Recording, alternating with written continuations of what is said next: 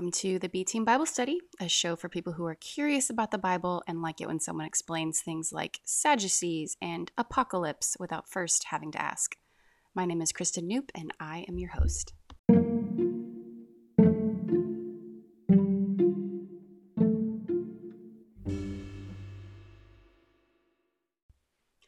Today, we move right along in Acts chapter 4, where we hear of the fallout from Peter and John's little healing miracle at the temple. These guys had no idea when they went off to an afternoon of prayer that they'd be spending the night in prison. The powers that be are exasperated that this Jesus just won't go away already. So let's read now Acts chapter 4. So while Peter and John were speaking to the people, a crowd of official looking people shows up. The priests, the captain of the temple, and the Sadducees came to them deeply annoyed because they were teaching the people and proclaiming that in Jesus there is the resurrection of the dead. So they arrested them and put them in custody until the next day, since it was already evening. But many of those who heard Peter's sermon believed, and the church grew to about 5,000 that day. Let's pause here. Who was this official looking crowd, and why do they have jurisdiction here? Well, we need to go back a little bit. Ever hear in elections how so and so has the woman vote or the Latino vote? And you're like, really? All women vote the same way? All people of Hispanic heritage have the same vision for government? Not likely. Well, Jerusalem was really no different. They may have been Jewish by ethnic heritage, but that's kind of where the unity ended.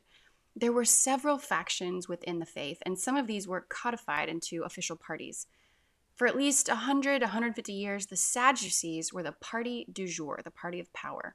They held the highest offices, the most favor with Rome, their foreign overlord, and typically the most wealth.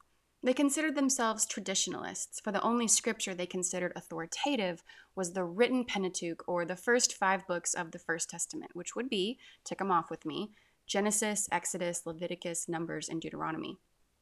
And as best as I can tell, in their view, the idea of a resurrection a new and eternal life, not just resuscitation or revivification, but new life and resurrection, was not supported in these first five books. So for them, there's no afterlife. Their faith convictions did appreciate the maintenance of the temple, proper worship, and maybe even civic peace, like keeping Rome reasonably happy and therefore avoiding conflict, that they can just continue their business in Jerusalem.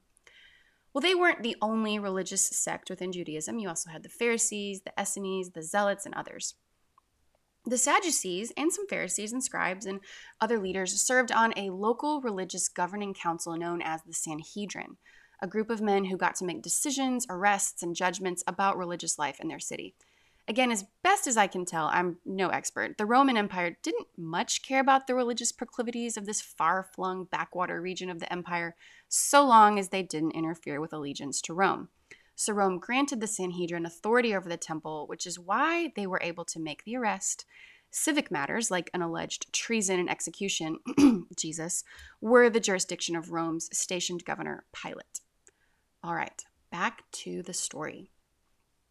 The next day, the rulers, elders, and scribes assembled in Jerusalem, the Sanhedrin, presumably, with Annas, Caiaphas, who was the high priest, John, and Alexander, all who were of the high priestly family. So Caiaphas was the reigning high priest. Annas was a former high priest, and actually Caiaphas' father in law. These two former and active high priests are considered the chief priests. John's identity is uncertain. It could be Annas's uh, grandson who's visiting, or if it's actually Jonathan, which another uh, manuscript says, that would be uh, Ananias's son, who would actually serve as a high priest in the future after Caiaphas. Isn't all this background stuff fascinating? It gives so much more texture to these stories for me. So I have to pause here and highly recommend the book Killing a Messiah by Dr. Adam Winn. I'll post a link to it in the show notes. Dr. Winn is an excellent storyteller, and he wrote a dramatic recounting of the final weeks of Jesus' life from the perspectives of people living in Jerusalem, like the high priestly family, a shopkeeper, even imagining a chilling tale of what might have really motivated Judas to betray Jesus. Each of these characters that we might be quick to judge or write off is conveyed with great care and compassion, and it really helped me to appreciate the massive consequences of upending the status quo in Jerusalem. Anyway, it's really good. I couldn't put it down. Not sure what that says about me that I'm captivated by biblical drama, but there's some really naughty stuff in there, guys. Don't count it out. So the Sanhedrin assembles. It's like 70 dudes of wealth, status, and power, and they bring the prisoners out to stand in front of them Peter, John, and even the guy who was healed, though I don't have his name. The Sanhedrin begins their line of questioning. By what power or by what name did you do this? Referring to the healing everyone couldn't stop talking about. And Peter is refilled with the Holy Spirit and he speaks in verse 8 Rulers of the people and elders, if we are questioned today because of a good deed done to someone who is sick and are asked how this man has been healed, let it be known to all of you and to all the people of Israel that this man is standing before you in good health by the name of Jesus Christ of Nazareth, whom you crucified, whom God raised from the dead. Dramatic pause, and now he's about to quote from Psalm 118. The early church just loves to quote King David. He says, This Jesus is the stone that was rejected by the builders that's you guys. But turns out he's actually the cornerstone. Peter is saying that Jesus is the linchpin of the faith that you claim to protect and serve. He goes on to say in verse 12, there is salvation in no one else. Okay, wait a minute. I thought we were talking about healing. But Peter knows an opportunity when presented with one. There is salvation in no one else, for there is no other name under heaven given among mortals by which we must be saved. You heard it here, guys. Jesus is both exclusive and universal. He is for everyone, but he is the way, guys. Okay, so when the council saw the boldness, this word can even be translated as shamelessness of Peter and John, and realized that they were uneducated and ordinary men, the council was amazed. And they recognized them as, oh, those guys are companions of Jesus. Seriously? These guys are back? When the council saw the man who had been healed standing beside them, again, they couldn't deny the miracle, they realized they didn't have a case. So they ordered them to leave the council while they discussed the matter. Now, this is interesting. We're about to get a peek into a closed door meeting. Was this because there was a couple of known sympathizers who recounted this detail to Luke during his painstaking research of this two volume letter? Could be. Nicodemus and Joseph of Arimathea both served on the council, but were open to the work of God in Jesus could even have been Paul, who we haven't met yet, but he served on his local Sanhedrin and he could have heard about this conversation as the Jewish establishment closed ranks on this popular and growing sect that was claiming Jesus was this long awaited Messiah. So the council says to one another, What are we going to do about these guys? It's all over town that a notable sign has been, been done through them. We can't deny it. But to keep it from spreading further, let's just tell them to stop talking about this whole in the name of Jesus thing and for the love, stop talking about the resurrection. So they called P&J back into the chamber and ordered them not to speak or teach in the name of Jesus. This is great. First, the council demonstrates that they realize something miraculous has happened, but not just a miracle. In the ESV and in the New Revised Standard Version, they call it a sign. What do signs do? They point us in the right direction. This was a sign pointing to something bigger, the dawning of the messianic age that we've talked about when God was going to restore all things. Second, the council fully expected Peter and John to obey their decision. These were fishermen, foolish men. They weren't credentialed to practice scribal law. They didn't have any special training in the Torah. They were out of place in these ivory halls of power. The Sanhedrin was accustomed to the people accepting their will as the will of God. But check out what Peter and John say in response. Call it fearlessness, call it two men radically in love with God, call it speaking truth to power. They say, whether it is right in God's eyes to listen to you rather than to God, you decide. As for us, there's no question. We can't keep quiet about what we've seen and heard. Mic drop. The council was sort of fascinated at first, and now they're just pissed. They threaten them again, but realize they have to let them go. They couldn't find a charge that would stick and everyone in town couldn't stop talking about this miracle that God had done to the man who had been healed after being paralyzed for 40 years.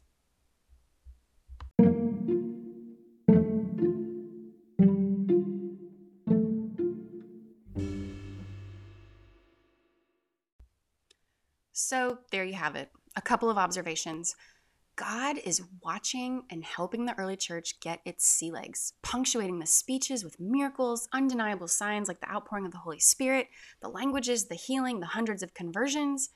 And these miracles are referred to as signs, pointing people in the right direction towards the truth of what God is doing in Christ, towards reconciliation and fellowship with one another and healing. This isn't necessarily how God always works in such radical displays of power, but I wonder if you can think of a time when God was highlighting a path for you through signs an answered prayer, a green light, literal or figurative, the right words spoken at the right time that touched a tender or open spot in your life because wisdom can be more precious than jewels. Guys, pay attention to the signs. I think they are far more abundant than we realize.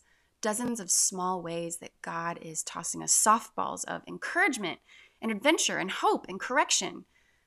Are we in a place to notice? Also, the council just gets me. I mean, how can these guys not see it? Are they that in love with their life as is, the perks of power, that they can't even consider they might be wrong in one or two ways?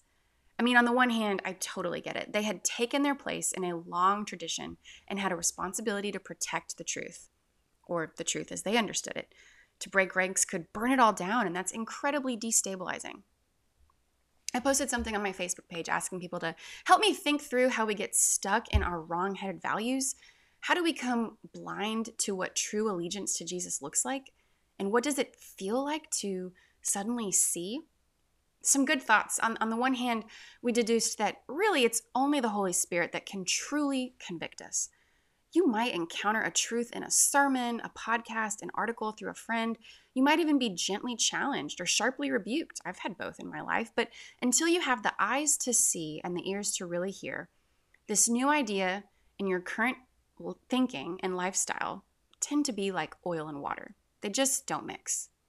But the Spirit of God can help enable us to realize the error of our ways and in my experience, thanks be to God, the Holy Spirit can perfectly mete out these truth bombs in a way that we can handle them.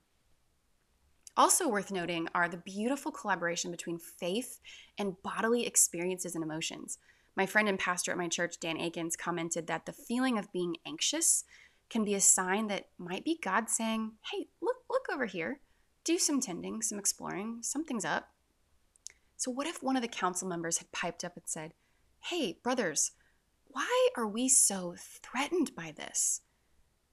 I mean, maybe they wouldn't have decided anything different in the moment. I've served on plenty of church committees. A lot of things don't happen that fast. But maybe, maybe that simple question would have haunted the hearts of these men as they went about their prayers and worship. And it might have given God a foothold to begin to woo them into a new way of seeing what God is really up to.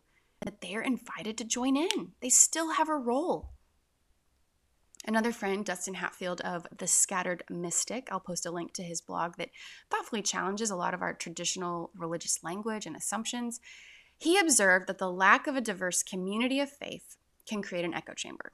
You're less likely to become aware of being off target if everyone around you thinks the same thing. I think the social dilemma had a little something to say about that. Hey, we know we aren't saved by getting our theology airtight. Thanks be to God that we are saved by grace alone. But what we think about God has consequences. So, how has God gotten your attention in the past? And what did that feel like? Were there a few false starts? And where is God trying to get your attention now?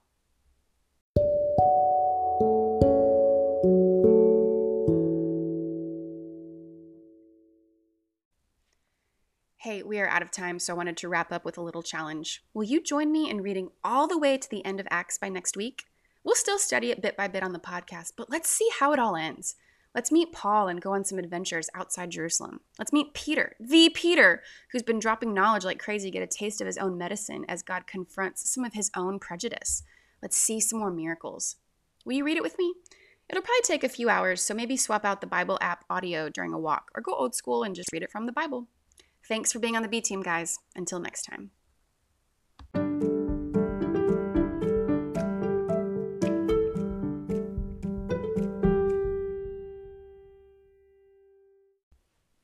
This is my first acknowledgement section, and I wanted to include it at the end of this episode. First, I want to thank Memorial Drive Presbyterian Church in Houston, Texas, for supporting the work of this podcast, for marketing efforts and cheerleading and encouragement and sponsoring the time. And for the first time ever, the equipment needed to produce these episodes. I'm using an actual mic this time. So I also want to say thank you to Jonathan Humphreys, my friend, for explaining things called pops and plosives to me Hopefully, those are a little bit better now with a mic that has one of those little filter thingies. Also, thanks to Dan Akins, Dustin Hatfield, Gina Etherton, and Josh Lemons for a thoughtful dialogue on my Facebook page that helped shape some of the thoughts and ideas for this episode.